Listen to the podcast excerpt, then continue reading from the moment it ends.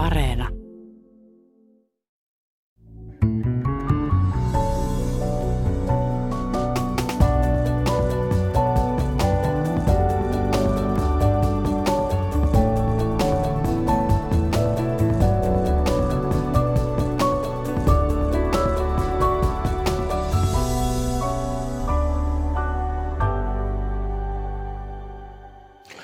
Ovipumppu laulaa, Hoosiannaa potkuja satelee.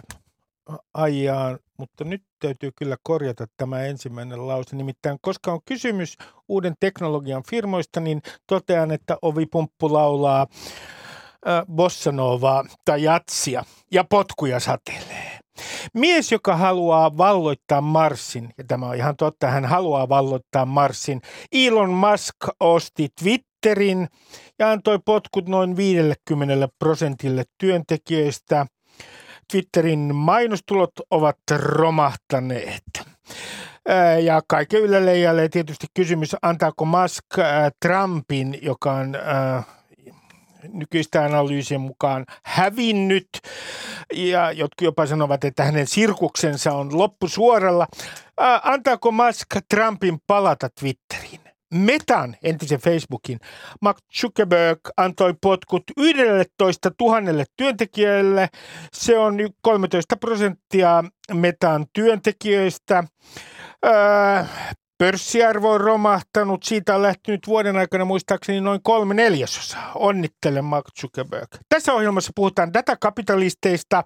Vieraana on liikenne- ja viestintäministeri Timo Harakka, joka kirjoittaa parhaillaan kirjaa datakapitalismin ongelmista. Tervetuloa ohjelmaan. Kiitos oikein paljon. Ja sitten toisella jaksolla, kuulkaa, te tulette kuulemaan muun muassa, eh, minkälainen on neuvostoihminen ja hänen perintönsä. Häntä kutsutaan homo sovjetikukseksi – Puhumme myös venäläisestä mentaliteetistä ja saatte vastauksen kahteen kysymykseen. Kuinka monta sanaa kuvaa venäjän kielessä kohtaloa? Ja mitkä sanat merkitsevät totuutta ja millainen tämä totuus on? Täällä on professori emeritus Arto Mustajoki, tervetuloa. Kiitos. Mutta aloitetaan Timo Harakan kanssa. Sinä olet toiselta ammatiltasi äh, alun perin myös dramaturgi. Minkälaisena hahmona sinä näet Elon Muskin äh, datakapitalismin näyttämällä? Joo, äh, hän on kyllä erittäin, erittäin hämmentävä hahmo, joten kyllä ihan ensimmäisenä tulee mieleen tämä Batman-elokuvien jokeri. siis, Miksi? siis äh, henkilö, jonka elämän tehtävä on hämmentää ja aiheuttaa tuota, äh, muille, muille äh, suhtautumisvaikeuksia. Ja kyllä, joka vaikuttaa kyllä, en tiedä onko tässä olemassa jotain lääketieteellistä diagnoosia, mutta sanotaan nyt kohteliasti, että, että varsin poukkoileva ja, ja, ja, ja riskialtis ollakseen nyt kuitenkin – ei vain miljardien, vaan kymmenien miljardien eurojen arvoisten yritysten vetäjä. No, kun kaikki nyt tekevät analyysiä siitä, että mikä on Twitterin suunta. Teistä poliitikoistahan suuri osa suomalaisista poliitikoista on siellä Twitterissä, mikä, eh, mikä on sikäli mielenkiintoinen juttu, että Twitterin tulevaisuus koskee myös teitä poliitikkoja. Minkälaisessa ympäristössä te tulette eh, eh, viestimään kansalaisille, kun Twitter muuttuu? Mihin suuntaan sinun analyysisi mukaan Twitter on muuttumassa? No tosiaan tästä poukkoilusta on vaikea tehdä johtopäätöksiä, että, että mitä todellakin tulee tapahtumaan, mutta että yksi suunta näyttäisi olevan sellainen, että Twitteristä on tulossa pelillisempi. Eli että siinä on yksi iso rahoittaja tämän Maskin ää, operaatiossa on ollut tämmöinen kryptopörssi Binance, joka on pannut ne. puoli miljardia dollaria siihen. Ja siitä voisi päätellä, että tavoitteena on vähän sama kuin näissä, näissä peleissä lasten ja omienkin lasteni suhteen, että houkutellaan näiden ilmaisten pelien käyttäjiä ää, joko laittamaan suoraan sisään rahaa tai sitten ansaitsemaan siellä sellaista valuuttaa, joka sitten täällä kryptomaailmassa, virtuaalimaailmassa sitten tuottaa paljon muuta kuin nyt sitten tätä ehkä jo vähän vanhanaikaista sosiaalisen median tuota,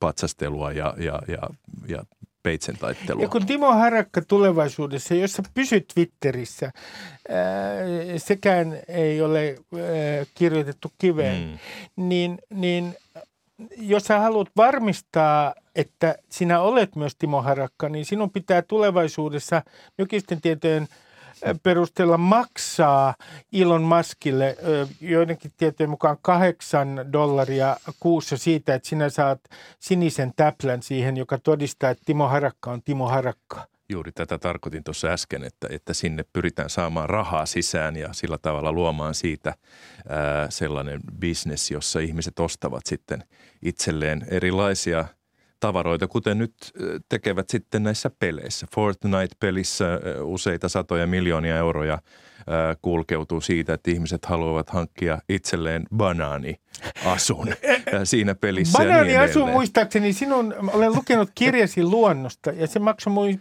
muistini mukaan 12 dollaria. Kyllä, ja sitten kun sen kertoo kaikki, kaikkien tota, viikoittaisten käyttäjien määrällä, niin yhtäkkiä siinä onkin miljardi – dollaria jo liikkeellä, puhumattakaan nyt sitten näistä kaikkein hullunkurisimmista ilmiöistä, jotka liittyvät sitten, sitten tähän tuota, uusimpiin kryptomaailman kommervenkkeihin, eli niin sanotut non-fungible tokenit, eli sellaiset, että saat ostaa apinan kuvan itsellesi maksamalla 100 000 dollaria.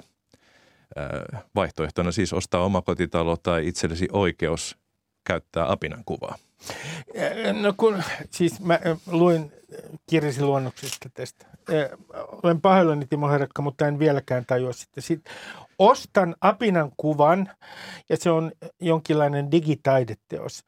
Maksan siitä ja sitten pääsen johonkin Beach Clubille, joka on virtuaalinen. Mm. Ja jossa, jos en aivan väärin muista, tällä klubilla on vielä virtuaalinen kylpyhuone – ja sinne voi tehdä vessakirjoituksia ja minun tietojeni mukaan sinne on muun muassa ainakin alkuvaiheessa piirretty lähinnä virtuaalisia kikkelinkuvia. Siis virtuaalisessa maailmassa piirrän virtuaalista mm. Eh, kikkelinkuvaa, jos sanoo näin oikein kärjistetysti.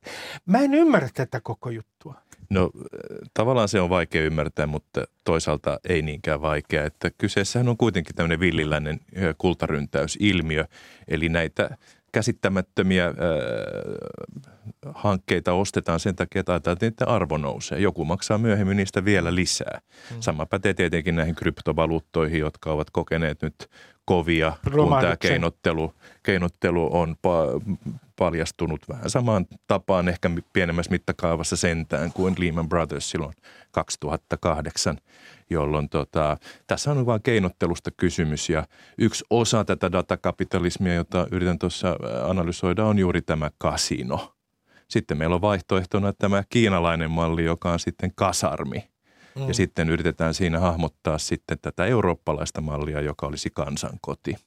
Ja tällä tavalla mahdollisuuksia myöskin hy- hyviin asioihin ja myöskin ihmisten osallistamiseen. No, no Timo Harakka, äh, Kiinasta tulee mieleen ja lainaan melkein suoraan. Voit korjata minua, jos olen väärässä sinun kirjaasi, kirjasi luonnosta anteeksi. Että, että kun ihminen on äh, ja lapsi TikTokissa, niin äh, datavirtahan menee Kiinan viranomaisille noin viime kädessä. No nyt mun kysymys kuuluu, että pitäisikö ihmisten sitten antaa lastensa mennä TikTokiin, koska siellä päässä, jos käytän tätä metaforaa, joka on todella huono, putken päässä on Kiinan kommunistinen puolue ja Kiinan valtio. Niin, TikTok itsehän kiistää tämän ja on pyrkinyt tavallaan vakuuttamaan nimenomaan Yhdysvaltain viranomaisia siitä, että, että, että tätä tietoa ei kulkeudu Pekingin asti. Ja tässä on olemassa ikään kuin kaksi kilpailevaa totuutta, että se on ehkä nyt kuitenkin hyvä tässä niin kuin huomioida tässäkin asiassa, koska on myös niin, että, että Yhdysvallat pyrkii ki, suoraan Kiinan kanssa kilpasille asioissa, joissa se on jäänyt teknologisesti jälkeen ja jopa niin, että se väittää jääneensä jälkeen asioissa, joissa se on edellä – saadakseen aikaan sellaisen tilanteen, mikä taas kerran näille suurille datayhtiöille ja data-alustoille on toivottava. Eli kilpailu vähenee, ja saadaan tällä tavalla niin kuin itselle monopoliasema. Ja se, mikä datakapitalismissa oikeastaan vielä korostetummin kuin tässä normaalissa markkilan talouden myllerryksessä on se, että, että tällaiset Metan, Amazonin, Applen, Microsoftin, Googlen kaltaiset yritykset pääsevät melko lailla automaattisesti, jos ei suoraan monopoliin, niin kyllä määräävään markkina-asemaan meidän kuluttajien kustannuksella. No miten sinä olet mieltä seuraavasta ilmaisusta? Me käytämme Venäjällä ilmaisua oligarkit. Niin ovatko nämä datakapitalistit Amazonin, Applen, Metan ja Twitterin pomot, ovatko he lännen oligarkkeja? No ilman muuta näin. Ja just jos ajattelee – tätä esimerkiksi Elon Muskin asemaa, josta, josta lähdettiin liikkeelle, niin me monta vuosikymmentä oltiin huolissaan Rupert Murdochista ja Aatos Erkosta ja siitä, että kuka hallitsee sananvapautta. Nyt meillä on muutama miljonääri, miljardöörin oikku joka ratkaisee sen, että kuka saa puhua ja kuka ei saa puhua. Ironista kyllä Musk lähti siitä, että hän haluaa taata Trumpille pääsyn takaisin Twitteriin, mutta tietojen mukaan hän on sieltä sensuroinut itseään koskevia Kyllä, vitsejä muun muassa. Ja vitsejä. Itseään Ää, koskevia vitsejä Samoin, samoin tota, myöskin Facebook on tässä kohtaa ollut vaikeuksissa, että mitä siellä saa julkaista. Siellä esimerkiksi, ja tämä on todella vakava asia, se tekoäly sensuroi kuvia Butchan verilöylystä. Olen ollut mm. paikalla, kun Ukrainan ää, varapääministeri, aivan loistavaa digitaalista sodankäyntiä johtava Mihailo Fedorov on vedonnut ää, Facebookin ää, johtoon siinä, että, että he ymmärtäisivät, että, että tämä tieto pitää saada maailma, maailmalle läpi, eikä sitä voi sensuroida. He ovat helposti nämä alustat sitten Putinin asialla. Että sananvapaus olisi, on, on tällaisissa käsissä, niin on totta kai ää, erittäin huolestuttavaa. Sen takia täytyy löytää muita, muita ratkaisuja. Timo Herkka, olenko ymmärtänyt siis oikein, että, että sensuroidaan kuvia Butchan ää, ää, verilöylystä ja, ja ää, sitten samaan aikaan kuitenkin hurskaasti yritetään sanoa, että ollaan kaiken hyvän puolella. Ää, siis mikä se sensurointiperuste on? Tekoälylle yritetään opettaa sitä, että mikä on väkivaltaista ja lapsille sopimatonta tai seksuaalista sisältöä, mikä tarkoittaa sitä, että suomalaiset saunaseurat eivät saa ää, sivujaan Facebookiin. Mm. Ja tietenkin tämä tekoäly, joka ei ymmärrä näitä asiayhteyksiä, niin tekee koko ajan tämmöisiä aivan, aivan dramaattisia virheitä. Ää, mutta oikeastaan vielä suurempi ongelma on nämä suosittelualgoritmit ne, mm. jotka johtavat meitä pysymään siellä sivuilla. Ja, Näin, maksimoimaan ajan siellä. Niin, ajan siellä ja addiktoitumaan ja innostumaan uusista sisällöistä, niin ne johtavat meitä helposti, ja tämä on ihan tieteellisesti tutkittua tietoa, ää, väkivaltaisiin, vastakkainasettelullisiin niin kuin sisältöihin, jossa on niin kuin mahdollisimman paljon ääriajattelua. Hyvä esimerkki on se, että, että YouTubessa, kun Venäjän julman hyökkäyksen jälkeen kirjoitit War in Ukraine – niin YouTube johti sinut äh, sivulle, jossa joku, joku äh, viisas professori vakuutti, että Ukrainan sota on lännen vika. No. Tämä oli, nousi ykköseksi tarjonnassa YouTubessa. Ja nämä on suuria ongelmia, koska nämä on läpinäkymättömiä mustia laatikoita, joita emme tällä hetkellä hallitse. Ja Euroopan unionin kunniaksi täytyy sanoa, että he ovat ainakin yrittäneet tehdä semmoista lainsäädäntöä, jossa tähänkin pystyttäisiin puuttumaan. Mutta sanon vielä yhden asian, että, että että se, sitä ei ole huomattu, että Elon Muskilla on toinenkin monopoli ja se liittyy näihin Starlink-satelliitteihin. Mm, näin. Jota on käytetty muun muassa Ukrainassa. Se on ollut Ukrainalle ja tämän ministeri Fedorovin puolustuksen selkäranka se, että, että äh, vaikka Venäjä on moukaroinut julmasti ja terroristin tavoin sitä koko, koko rakennetta, niin siellä on pystytty kommunikaatio ylläpitämään. Ja sitten Elon Musk pohdiskelee, että, että ottaisiko hän nämä Starlinkit sieltä pois. Ja ryhtyy pohtimaan, että, tota, että olisiko tämä Putin kuitenkin oikeassa. Siinä kohtaa oma Twitter-tilini oli kyllä ihan liipasimella. Mennään asiaan, joka liittyy datakapitalismiin. Ja se on ihan tällainen, sinun ja Metan välinen asia, tai yrityksesi ja Metan välinen asia. Tämä Facebook muutti nimeään, ja sehän halusi ostaa Meta-verkkotunnukset, koska se muutti nimensä Metaksi. Ja sinä myit tämän verkkotunnuksen – Hogan Lowells asianajotoimistolle, joka kaikkien tietojen mukaan edusti nykyistä Meta entistä Facebookia. Ja Iltasanomien mukaan tämä kauppasumma oli noin 400 000 euroa. Sä olit silloin ministerinä, se tapahtuu e-, edellisenä vuonna. Mun kysymys kuuluu, Timo, sä kannatat ö, läpinäkyvyyttä, mutta miksi et sä julkaissut heti sitä kauppasummaa? Mä julkaisin välittömästi, kun tuli tilinpäätöksen aika, niin sen tilinpäätöksen kokonaisuudessaan.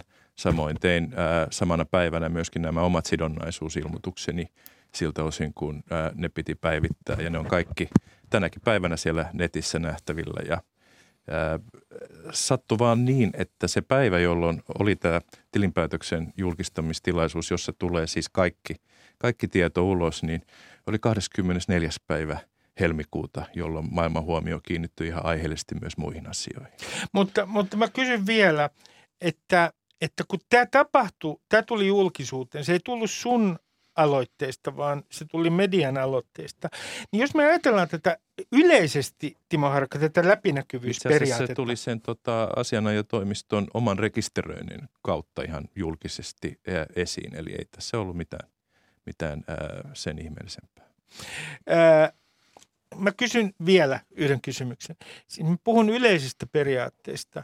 Vaikka se tulisi sitä kautta, niin sä oot aikaisemmin sanonut, että tämä kauppasumma oli salainen. Sulla oli salassapitovelvollisuus tästä kauppasummasta siinä vaiheessa, siinä alkuvaiheessa.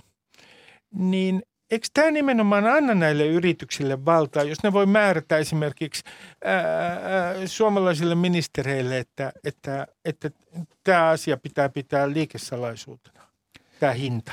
Mä kerroin siinä yhteydessä, että se tulee julki. Eli että siinä kohtaa, kun se ei siinä, siinä kaupan yhteydessä ole ollut julkinen tieto, niin siinä kohtaa jo kerroin, että joka tapauksessa tilinpäätöksen yhteydessä se, se on julkinen tieto ja tämä on tietysti se asia, joka sitten ostaja joutui hyväksymään.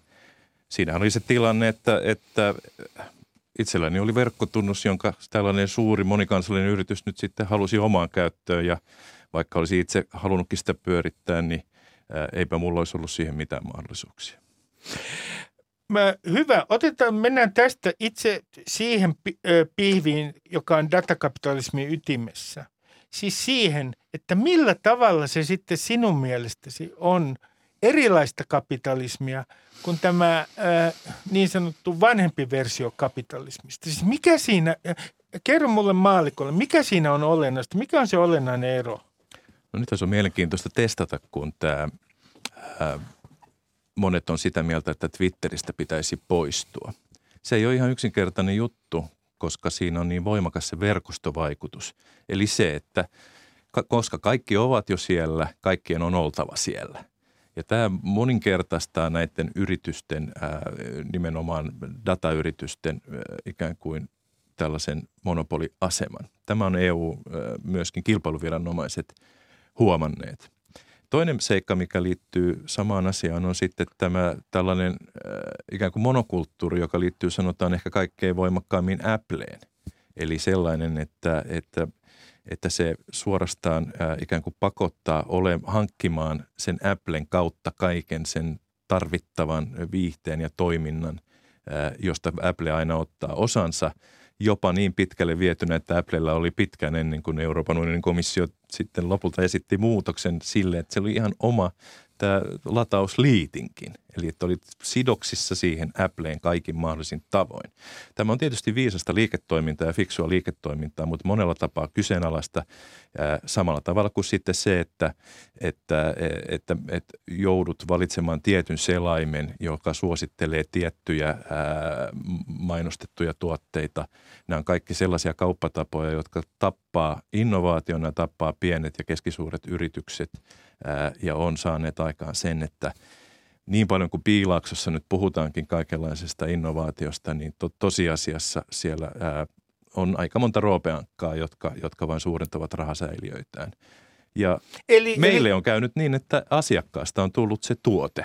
Nimenomaan Timo Harakka, mutta tässähän, tämä onkin mielenkiintoista, koska itse kuulun niihin hyödyllisiin hölmöihin ja se on lievä ilmaus, joka on myynyt tämän datansa ilmaiseksi näille suuryrityksille – olen siis aivan totaalinen tollo. Ja kun ensimmäisen kerran luin artikkeleita, josta, josta, joissa varoitettiin tästä, niin ajattelin, että ei tämä mitään, tässä on niin mukavaa, kun tässä on tämä peukutusnappulakin tässä Facebookissa. Mm.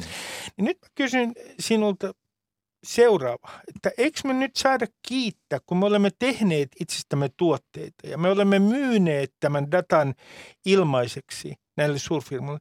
Eikö meidän pidä nyt osoittaa myös ö, syyttävä sormi itseämme kohtaan kuluttajina? No en mä nyt usko, että mitään syytä itseään syyttää, kun asiat voi korjata. Tässä on tapahtunut semmoinen väärinkäsitys, että, että datahan ei ole mitään omaisuutta. Se ei ole sellainen asia, joka on vain yhdellä eikä toisella tässä suhteessa se ei nimenomaan ole öljy, toisin kuin usein sanotaan, että data on öljy, vaan data on tällainen julkishyödykke, joka itse asiassa paranee vaan mitä enemmän se kiertää. Se on, se on niin kuin siinä mielessä ehtymätön asia. Ja silloin tässä on tapahtunut vain tämmöinen väärinkäsitys, että kun sitä dataa on annettu näille suuryrityksille, niin ne eivät jaa sitä eteenpäin, vaan pitävät sitä ikään kuin omanansa. Miksi näin? No tietenkin siksi, että, että Google myy ää, tilaa mainostajille, Facebook myy tilaa mainostajille, Meta yrittää keksiä jotain uusia, ei kun Twitter yrittää keksiä jotain muita keinoja, mutta erittäin tärkeää ja ratkaisevan tärkeää on nyt se, että, että tämä data kulkisi vapaasti, avoimesti ympäri maailmaa kaikkien käyttöön. On olemassa monenlaisia tekniikoita, joilla sitten huolehditaan siitä, että, että henkilökohtaisia tietoja, identiteettitietoja, intiimejä tietoja ei lähde eteenpäin. Mutta se, että ne eivät kyllä kuulu näille suuryrityksille, se ei ole niiden omaisuutta.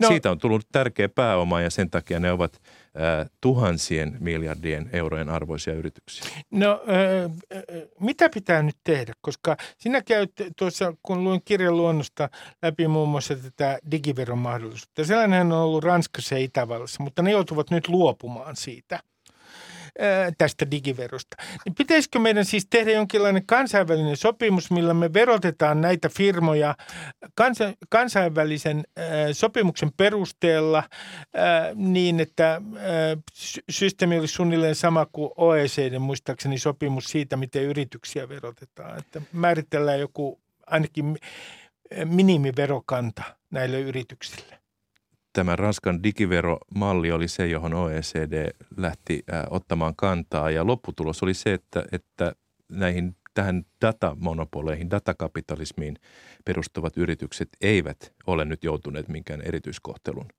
äh, kohteeksi, mikä on, mikä on kohtalokasta. Kansallinen verojärjestelmä on joutunut suureen kriisiin tämän äh, kansainvälisen rajat ylittävän konserniverotuksen suhteen – ja meillä on koko ajan hyvinvointivaltion rahoituksen kanssa aivan ylitsepääsemättömiä ongelmia. Ja ne täytyy pystyä ratkaisemaan kansainvälisin sopimuksiin. Mutta tämä meni nyt mönkään täysin, tämä OECDn yritys, jolloin sitten kysymys on sitten se, että meidän täytyy miettiä toisia keinoja.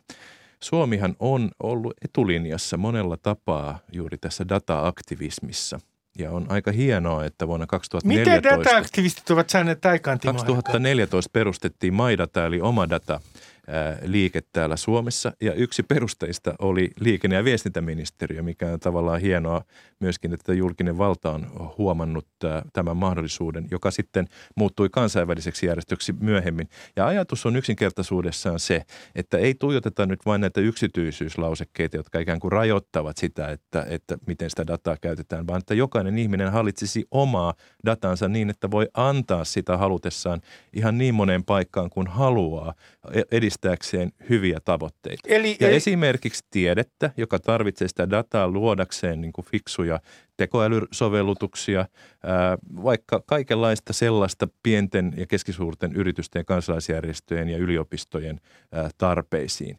Ja tämä aktivismi olisi semmoinen tapa, jolla niin kuin josta lähtien voitaisiin samaa edellyttää myöskin näiltä suurilta yrityksiltä, julkiselta hallinnolta, ää, myöskin siltä eli, osin, eli että Timo, data kulkisi vapaasti, olisi kaikkien hyödynnettävissä. Eli, eli e, Timo Herakka, data-aktivistien tavoitehan on käsittääkseni se, että he voisivat, että mä voisin reaaliajassa seurata, mihin mun tietoja käytetään.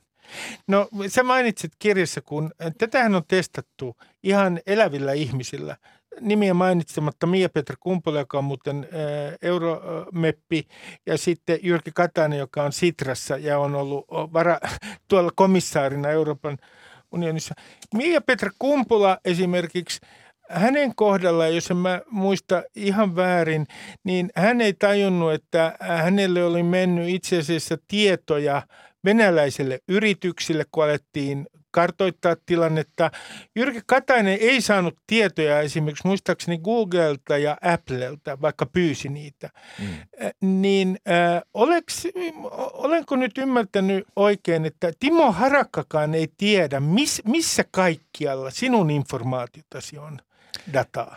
Vaikka sä olet Sama... varsin perehtynyt näihin asioihin. Niin, vaikka meillä on lainsäädäntö, sitova eurooppalainen ja kansainvälinen lainsäädäntö siitä, että nämä tiedot pitää saada – silloin, kun sitä osaa ja ymmärtää kysyä oikeasta paikoista. Se osoittaa vain, että tämä nykyinen ikään kuin yksityisyyden suojalainsäädäntö, tämä kuuluisa GDPR, joka pakottaa meidät aina ruksimaan näitä ruutuja nettisivuilla, se ei ole ollenkaan riittävä, vaan pitää olla sellainen tapa, jolla itse voin päättää, että, että millä tavalla voin hyödyntää sitä omaa dataani muidenkin avuksi – ja tässä täytyy ottaa askelia eteenpäin. Ja menemättä nyt yksityiskohtiin, nämä on hyvin mutkikkaita juttuja, mutta isoja lainsäädännöllisiä ää, aloitteita EUn tasolta on tullut ja tulee koko ajan ja on ollut ilo olla niitä tekemässä, jotka pyrkivät muuttamaan tätä tilannetta reilummaksi, tasapainoisemmaksi ja myöskin ää, sillä tavoin, että, että tämä datakapitalismin ää, monopolit murtuvat. Viimeinen kysymys ää, liikenne- ja viestintäministeri Timo Harakka. Kerro mulle lyhyesti, ää, kun sä olet tutustunut myös tähän metaversiin, joka on siis virtuaalimaailma, kybermaailma, jota muun muassa Mark Zuckerberg rakentaa. Niin mikä on kaikkein absurdein keksintö, kehitteellä oleva keksintö, johon sinä olet itse törmännyt? No tuli jo mainittua nämä, nämä sadan tuhannen euron apinan kuvat, jotka, jotka ovat monella tapaa tuntuu siltä, että kehityksen huippu, mutta varmaan jotain vielä hullumpaakin tullaan keksimään. Kryptovaluutoissa on ää, tavallaan aika hieno idea, mutta se vaikuttaa myöskin sellaiselta erittäin vaaralliselta kohteelta, joka saattaa uhata koko maailman rahoitusjärjestelmää juuri nyt. Eli siellä on kyllä paljon asioita, jotka vois kehittyä hienoon suuntaan niin, että tämä seuraava internetsukupolvi, tämä Web 3, olisi sellainen, joka olisi hajautettu ja demokraattisempi kuin tämä nykyinen suuryritysten läänitys, jossa me saamme olla proletaareina – Tämä on nimitys, jota Sitra käyttää ja kun ajattelee, että se on Jyrki Kataisen johtama firma, niin se ei usein käytä tällaista marksilaisia käsitteitä.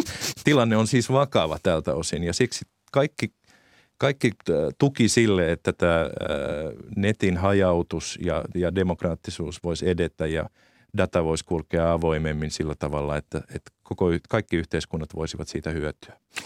Timo Harakka, kiitoksia haastattelusta. Kiitoksia.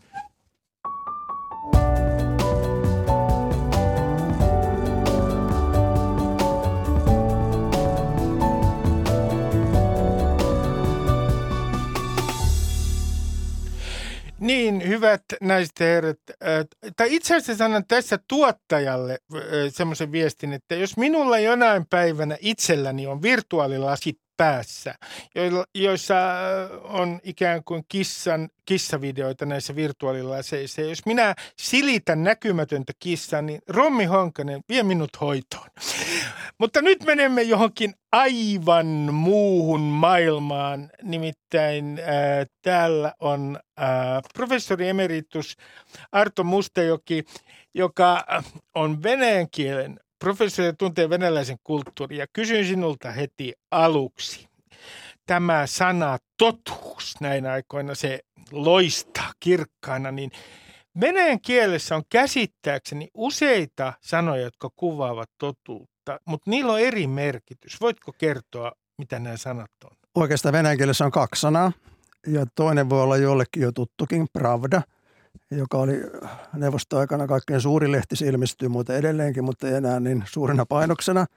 Mut, ja tämä Pravda on tämmöinen, voisi sanoa arkipäivän totuus, siitä voidaan kiistellä, mikä on se sisältö ja oikeastaan tänään tässä jo ministeri Harakkakin ilmaisi, että on, on tota erilaisia totuuksia, kilpailevia totuuksia, niin ne on varmaan näitä pravdoja sitten. Ja, ja, mutta toinen sana on sitten istina, joka on vanha tämmöinen kirkoslaavilainen sana, joka on tämmöinen ylevä totuus ja pyhä totuus, vähän mystinenkin ja se on semmoinen sitten, mistä ei voi oikein kiistellä, se vaan on. Eli Pravda, jos minulla on oma Pravdani ja minähän olen älkää minuun koskaan luottako liikaa, hyvät kuuntelijat. Jos minulla on oma pravdani, niin se tarkoittaa niin kuin ikään kuin subjektiivista totuutta. Voiko se olla myös ikään kuin, että se tarkoittaa enemmänkin myös niin kuin taktista totuutta? No se voi olla taktista vai enemmän tämmöinen, voisi sanoa, mielipiteenomainen totuus. Ja, mutta istinä tosiaan on sitten tämmöinen, tämmöinen joka on pysyvää, voisi sanoa meistä riippumatonta. Onko venäjän kielessä mitään sanaa, joka kuvaa valkoista valhetta? On. Se on, semmoinenkin sana on olemassa vähän samassa merkityksessä, mitä meilläkin, me, meilläkin käytetään ja venäläiset varmaan harrastaa sitä vähintään yhtä paljon kuin me. Nimenomaan. Se on kyllä Suomessakin no. ihan, ihan suosissa tämä ilmiö. Sitten juuri ennen kuin me tultiin tänne studioon, niin sinä kerroit, että että kun meillä on suomenkielisessä sana kohtalo, niin venäjän, kielen, äh, venäjän kieli on tältä osin äh, rikas. Kuinka monta kohtaloa on venäjän kielessä? No oikeastaan on viisi eri sanaa, jotka, jotka kaikki voidaan kääntää suomeksi kohtalo. Ja se varmaan kuvastaa sitä, että se sana on venäläiselle hyvin tärkeä. Ja niin kuin eri, sitä puhutaan paljon ja vähän eri sanoja käyttää. Ja jo pelkästään tämän kaikkein tutuimman sanan sudva, jos katsotaan sen frekvenssiä, niin sen frekvenssi on yksinään jo suurempi venäläisen puheessa kuin suomalaisen puheessa sana kohtalo. Että venäläiset myös puhuu näistä asioista enemmän kuin suomalainen. No, mua kiinnostaa tietysti se, että kun katson tätä, tätä Venäjän johdon retoriikkaa, niin se, sehän on tämmöistä orvelilaista uuskieltä, on erikoisoperaatio, sota on erikoisoperaatio, sota on myös rauhaa, siellä niin kuin Orwell sanoisi, niin mitä, mitä on venäjäksi erikoisoperaatio? No se on specialna operaatio tai sitten spetsoperaatio lyhennettynä. Ja se on varmaan niin kuin kaikkein tyypillisempiä tämmöisiä, kun sä sanot orvelilaisia niin ilmauksia, tämmöisiä peitenimiä – Tosi Orwellihan puhui kielestä vähän laajemmin. Hän myös tarkoitti myös sitä, että kielestä tulee täysin säännönmukaista ja vähän niin kuin esperanto. Että hän, hän käytti myös siinä merkityksessä. Mutta jos ajatellaan tämmöistä niin kuin sanoilla vaikuttamista, manipuloista, niin sitähän on Venäjällä harrastunut. Tosin sitäkin harrastetaan aika paljon myös meillä. Meillä, meillä se on semmoista valtiojohtosta. Meillä ehkä niitä uusia sanoja syntyy sitten – muulla tavalla. Niin mikä... täällä leikkaus on sopeutus nykyään. Joo, tyypillistä ja, ja tämmöinen sana, jolla sitten vaikutti ihmisten, ihmisten niin ajatusmaailmaan, todella iso sana oli globalisaatio. Meidät, meidät niin kuin, ne, jotka vähän epäili sitä, niistä sanottiin, että ne on tämmöisiä ah, ne on jäänyt ajastaan jälkeen ja niitä kannattaa ottaa todesta. Ja, ja ja tämmöinen omavaraisuus oli silloin, se ei ollut yhtään muotia. Ja kuinka, kuinka ollakaan, nyt, nyt on vähän toisenlainen aika, että, että meilläkin, meilläkin, me sitä vaan itse huomata, niin meillä sanoilla, sanoilla, vaikutetaan meihin ja se, se vaikuttaa siihen, miten me puhutaan, mutta myös siihen, siihen miten me ajatellaan. No kun itse kuuntelet Putinia ja, ja Venäjän e, eliitin puheita, niin onko sulla esimerkki, mikä, mikä on tässä orvelilaisessa uuskielessä Venäjällä, niin mikä, mihin kiinnität huomiosi? Suoraan sanoen mä en kestä kuunnella. Ihan totta. Putinin puheita. Mä, se, mä muistan jo 2015, kun mä olin, mä olin Moskovassa käymässä ja mä avasin siellä telkkarin, niin en, en mä kestänyt sitä, sitä, sitä katsella ja kuunnella, koska se oli, se oli niin paksua tekstiä, että – että se, se vaan niin kuin, mä niin kuin suojelen omaa psyykkeeni sillä, että mä en, mä en kuuntele sitä. Ainoa Putinin, Putin, tämmöinen se Putin esiintyy, joka on aika mielenkiintoinen, on se, kun Putin vastaa kansalaisten kysymyksiin. Niin sitä mä seuraan vähän tämmöisenä, että, että mi, mistä ne kysymykset on, kuinka aitoja ne on. Ja sehän on aika monen suoritus, kumminkin, mikä Putin pysy, se kestää tuntikausia se ja, ja, ja se on niin kuin näennäisesti tämmöinen mielenkiintoinen teatteri. Mun mielestä mä katson vähän niin kuin semmoinen teatterin näkökulmasta sitä, että se on niin kuin semmoinen, mitä mä kestän, kestän katsella ja kuunnella. Ää, kun puhutaan semmoisesta käsitteestä kuin neuvostoihminen, ää, homo soviticus, niin joskus, ja mun on vähän vaikea tajuta että sinä Arto saat selittää nyt mulle tämä asia. Silloin puhutaan siitä, että siihen neuvostoihmisen perintöön kuuluu sellainen kaksoisajattelu. Sekin on vähän orvelilaista.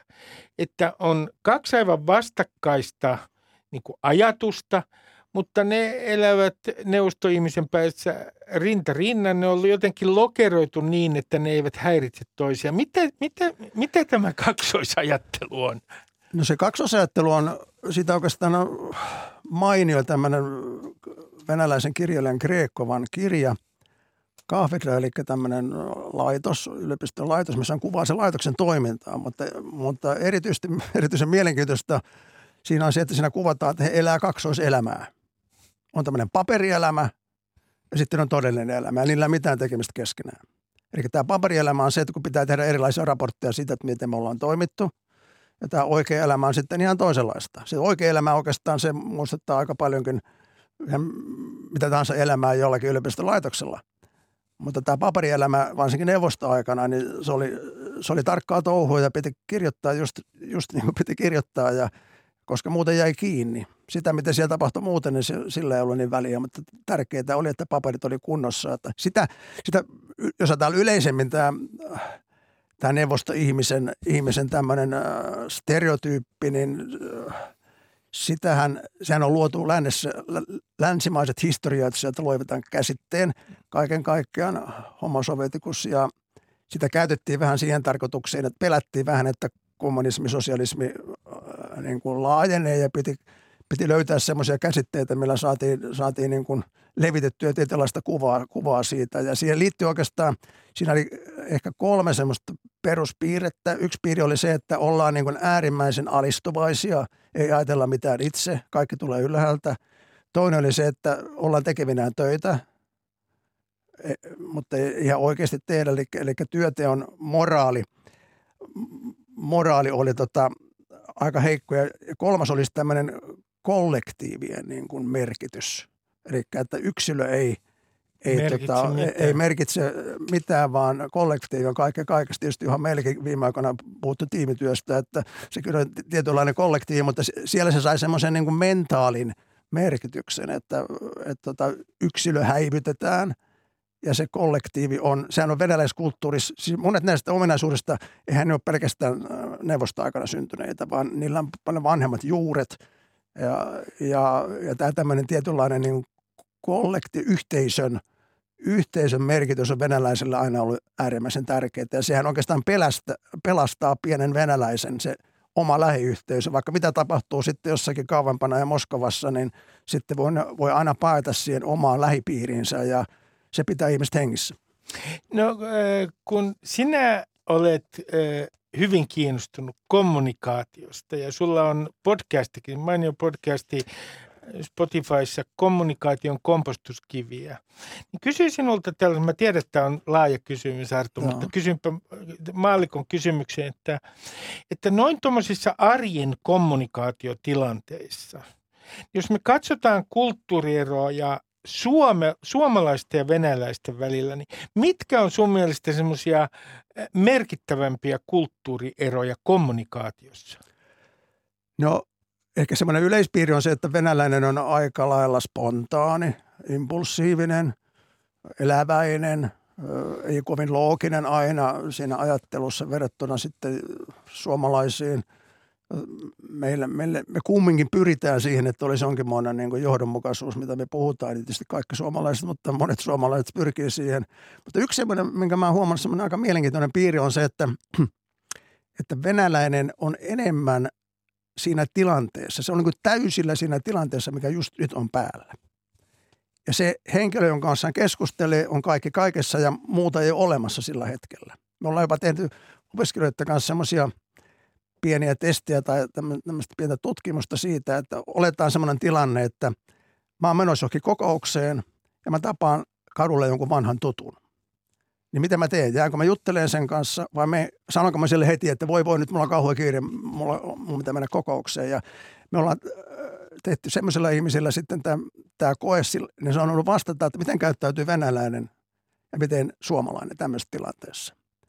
Ja, ja siinä on sitten semmoiset skaalat, että mitkä ne erilaiset käyttäytymismallit siinä on, niin selkeästi niin kun äh, ihmiset tulkitsee niin, että venäläiseen kulttuuriin kuuluu sen, että sun täytyy jäädä vähän jutteleen sen.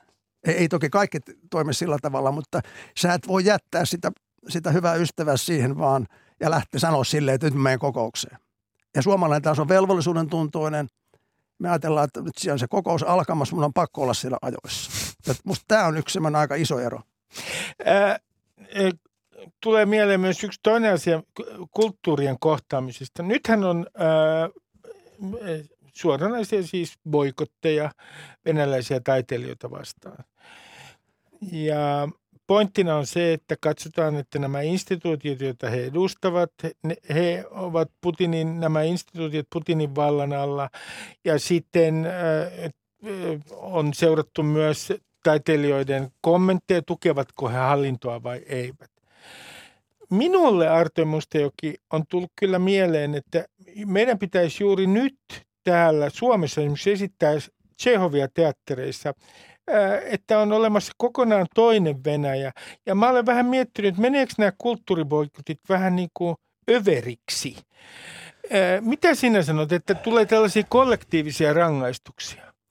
No, tämä on vaikea kysymys. Mä ymmärrän sen, että on, on niin kuin tarvetta poikotoida ja jollakin tavalla tuntuu vähän niin kuin vieraalta se, että tulee, tulee se maa esille tavalla tai toisella kulttuurin kautta, joka sitten on käymässä sotaa, niin se voi tuntua ihmisestä vastenmieliseltä. Mutta toisaalta, toisaalta taas jos ajatellaan, että mistä Venäjällä voi syntyä tämmöisiä vastavoimia nykyiselle niin kuin hallinnolle, niin ne on, se on lähinnä se kulttuuritaide ja myös mä sanoisin yliopistot. Ja sen takia mä oikein – musta näiden yliopistojen poikotitkin on jollakin tavalla vähän, mä suhtaudun vähän ristiriitaisesti siihen, että on, onko siinä järkeä, koska jos me haluttaisiin edes jonkinlaista tämmöistä demokratiakehitystä Venäjällä, niin kyllä se lähtee niin kuin kulttuuripiireistä ja yliopistoista.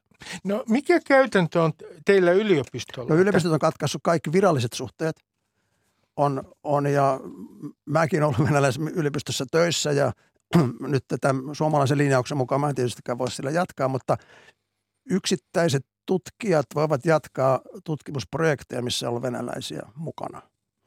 Siinäkin on tietysti vähän erilaisia keisejä sitten, että miten se käytännössä tapahtuu, mutta, mutta semmoista vielä tapahtuu ja musta se on hyvä, että näin on, koska on tärkeää, että venäläisillä säilyy kontakti länsimaiseen tutkimukseen. Siis se neuvostoaikahan oli siinä mielessä niin kuin traumaattista, että, että luonnontieteellisiä kukoisti – erityisesti avaruusfysiikka, matematiikka ja tämmöistä, mutta yhteiskuntatieteet oli siellä, niin kuin, ei nyt ihan poikotissa ollut, mutta ne oli paljon huonommassa asemassa ja niitä just tarvittu jo silloin. Ja sama, jos, jos nyt sitten ne, ne joutuu jollakin tavalla paitsioon sitten, että ne tekee vain jotakin omia juttujaan siellä yhteiskuntatieteessä ja humanistisilla aloilla, niin ei sitä hyvää seuraa.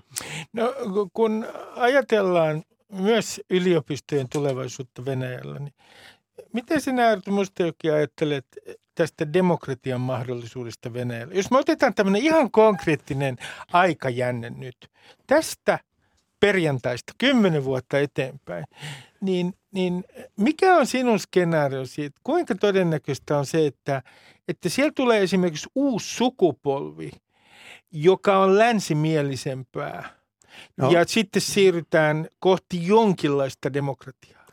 No tässä oli, sä oikeastaan vastasit jo vähän tähän, tähän kun, että uusi sukupolvi, jos verrataan sen, kun Levada on tehnyt erilaisia tutkimuksia siitä, että miten suhtaudutaan länteen. Mielipidetutkimuslaitos. Joo, ja, ja suhteellisen luotettavia tutkimuksia on tehnyt ainakin tähän asti, en tiedä mitä Kyllä. nyt, mutta se on paljastunut, että sanotaan suhtautumisessa län, länsimaihin, niin äh, nuorison piirissä positiivisesti suhtautuu jotain kertaluokkaa 70 prosenttia, mutta sitten kun mennään yli 50, niin 20 prosenttia. Eli se osoittaa sitä, että jotakin on tapahtumassa toki Venäjällä. Että, mutta sitten tämä itse demokratian käsite on vähän ongelmallinen. Me puhutaan vain demokratiasta ja onhan meillä lännessäkin hyvin erilaisia demokratioita. On, on tuo USAkin demokratia, joka nyt ei ole niin mun ei kauhean hirveän... hyvässä kunnossa välttämättä niin. aina. Ja, ja hän itse suhtautuu siihen, että on tämmöinen ohjattu demokratia, joka sopii heille. Tai oikeastaan se tarkkaan ottaa, se on niin kuin osa tämmöistä venäläistä, venäläistä niin kuin konseptia, jossa puhutaan Venäjän omasta tiestä tai erityisestä tiestä, asobibutrassi. Ja osa sitä on sitten tämä meikäläinen, siis sikäläinen demokratia, joka on tämmöistä ohjattua demokratiaa, jossa pitää vähän ohjata kansaa, että se saisi äänestää oikein. Ja siihen liittyy myös tämä, että markkinataloudessa pitäisi olla tämmöinen ihmisläheinen markkinatalous, mikä sinänsä on hyvin positiivinen niin kuin ajatus. Ongelma vaan, että se ei Venäjälläkään sitten kumminkaan toteudu, vaan se on, se on hyvinkin tämmöistä olikarkkilähtöistä sitten se markkinatalous. Mutta kysymys siitä, että voiko Venäjällä olla demokratia, niin me pitää ensin vähän miettiä, että mikä se demokratia on. Että onko se tämmöistä ohjattua demokratiaa. Ja mun mielestä meillä ollaan ehkä vähän liiankin, liiankin kiinnostuneita siitä, että onko siellä Venäjällä demokratia vai eikö. Kun mehän ei ole kiinnostuneita siitä, että onko Kiinassa demokratia, onko Saudi-Arabiassa demokratiaa. Ja silti me voidaan käydä niiden kanssa kauppaa ja, mm-hmm. ja olla tekemisissä. Että se Venäjä on meille jotenkin semmoinen erityistapaus tässä niin kuin meidän mielissä. Tämä on koko... kiinnostavaa. Ja, ja, ja Venäjää, niin kuin se aikaisemminkin jo näkyy, että Kiina sai tehdä aika vapaasti e- erilaisia juttuja, mutta Venäjällä tehdään samanlaisia juttuja, niin niihin puututaan paljon enemmän. Ehkä se on, johtuu siitä, että venäläiset, osa venäläistä haluaisi kumminkin, tai ne puhuu, että me ollaan osa länttä. Toki toiset venäläiset on sitä mieltä, että me ollaan osa itää, että Venäjällä on tässä niin kahtalaista niin kuin, tämmöistä niin kuin ajattelutapaa. Mutta kaiken kaikkiaan siis tämä, en mä usko, että Venäjälle tämmöistä, voisi sanoa, pohjoismaista demokratiaa tulee seuraavan sadan vuoden aikana. No Arto Mustijoki, kun vähän tässä käsikirjoituksessani poukkoille, niin mulle tulee nyt mieleen sellainen asia, että jos me ajatellaan näin, että Ukraina on Venäjän peili. Toisin sanoen, kun Venäjällä on yritetty kovasti historian aikana määritellä, että mikä on Venäjän idea, siis toisin sanoen Venäjän identiteetti, niin Ukraina on, ajatellaan, että Ukraina on Venäjälle peili. Minkälainen peili ukrainalainen identiteetti ja Ukraina on venäläiselle identiteetille? No, tämä on aika vaikea kysymys sillä tavalla niin kuin lyhyesti niin kuin vastata tähän, koska – Ukraina on selkeästi sama kulttuuripiiriä kuin Venäjä. Kaikki tämmöiset mitta, mittarit, joilla mitataan ihmisten arvoja ja muita ja ihmisen tapa ajatella mentaliteettia, niin Ukraina on se kaikkein läheisin, Venäjälle kaikkein läheisin, läheisin niin kuin kulttuuripiiri, jos näin voidaan sanoa. Mutta, mutta sitten tulee tämä toinen, toinen niin kuin, äh, piiri, mikä venäläisillä on suhtautumassa Ukrainaan, tämä isoveliasenne. Isoveliasennehän, sitähän me nähdään maailmassa monessa paikkaa. Meilläkin on vähän semmoista virolaisiin nähden. Ja, Näin on. Ja, ja, ja varmaan, tota, jos otetaan brittejä ja irlantilaisia, niin sieltäkin löytyy sitä, mutta, mutta tämä Venäjällä tämä on niin kuin, eihän me nähdä, että siitä sotimaan. Että se on se iso ero. Ja siinä taas me tullaan tähän suurvalta mentaliteettiin, mutta kaiken kaikkiaan niin kuin tämä, tämä isoveli-asenne, sehän on, sillä on vuosisataiset perinteet monien venäläisten mielestä Ukrainan kielikään nyt on ihan oikea kieli, se nyt on lähinnä mm-hmm. vaan Venäjän murre. Ja, ja tämähän on niin kuin ukrainalaisia niin kuin hiertänyt vuosisadat, nyt sitten itsenäistymisen jälkeen vielä enemmän tietysti. Ja, ja se on yksi semmoinen periaatteellinen, voisi sanoa asenteellinen niin kuin ero ja semmoinen ylitse päät, pääsemätön melkein melkein niin kuin asia, että se, se, niin kuin, se hiertää siellä taustalla joka tapauksessa. Sä, sä kirjoitat blogissasi, että, että kuinka monella ää, venäläisellä on itse asiassa, siis Venäjän rajan sisäpuolella, joku yhteys Ukrainaan. Ja, ja tota, mä olen lukenut tällaisen luvun. 11 miljoonaa olisi Venäjällä. Mä en tiedä, miten se on määritelty, jolla on Ukraina, joku no. Ukraina-yhteys. Mutta siis, että tämä tuntuu minusta, Arto Musta, oikein kummalliselta, että siellä on miljoonittain ihmisiä Venäjällä, jolla on ihan henkilökohtainen suhde tai yhteys Ukrainaan. Sen takia tämä koko tilanne on niin traumaattinen. Mitään ei tapahdu Venäjällä. Joo. Tämä, sen takia tämä tilanne on niin Protestia. niin traumaattinen, traumaattinen heille, koska musta tuo 11 miljoonaa on niin kuin alikantti. Mä, mä, melkein aina, kun mä juttelin venäläisen kanssa, niin sieltä paljastui joku yhteys Ukrainaan. Ja se tekee tästä tilanteesta heille niin kuin entistä vaikeamman käsittää. Että siinä tarvitaan niin kuin ihan erityisiä ajatusmekanismia, että mit, mitä tässä nyt me ollaan tekemässä. Että tämä nyt on suunnilleen piirtein veljessota – jos, jos näin voidaan ajatella, että, että, että se on niin kuin, se painaa venäläisten mieltä aivan varmasti. Se ei näy missään, nyt tietysti vaikea saada mitään tarkkaa kuvaa venäläisten niin kuin asenteista ja mielipiteistä just tällä hetkellä, mutta mä aivan varma, että tämä painaa niiden mieltä, että ne on kumminkin meidän veljiä tietyllä tavalla, vaikka onkin pikkuveliä, mutta silti – silti ja, ja se tekee tästä niin kuin, siis tämä on ihan eri juttu kuin Afganistanin sota venäläisten silmissä. Se oli, siis silloin oli eri uskosista kyse, silloin oli eri, erilaiset kulttuuri. Se, se oli tietysti traumaattinen sekin omalla tavallaan, mutta tämä, tämä, tähän, tässä on niin kuin mukana tämmöisiä niin kuin mentaalisia juttuja, jotka tekee tästä erityisen kipeänä.